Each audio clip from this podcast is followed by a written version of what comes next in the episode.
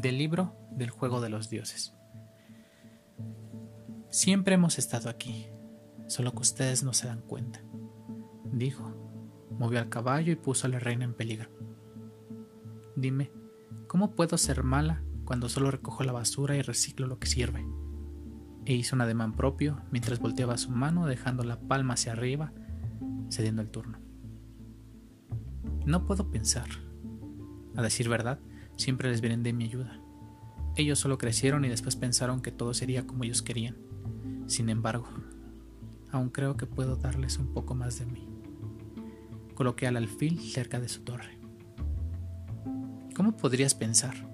Siempre estuviste protegido. Ya tres veces quise visitarte y el señor de negro me lo impidió. Quería una cita. exclamó con una sonrisa en su rostro, moviendo entonces el peón frente al rey.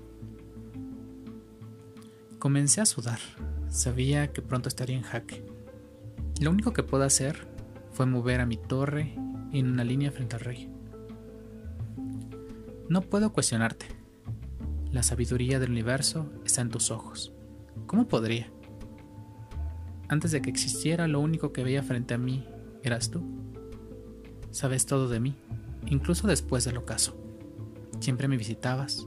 Ahora dime tú, ¿acaso solo fui un mal chiste?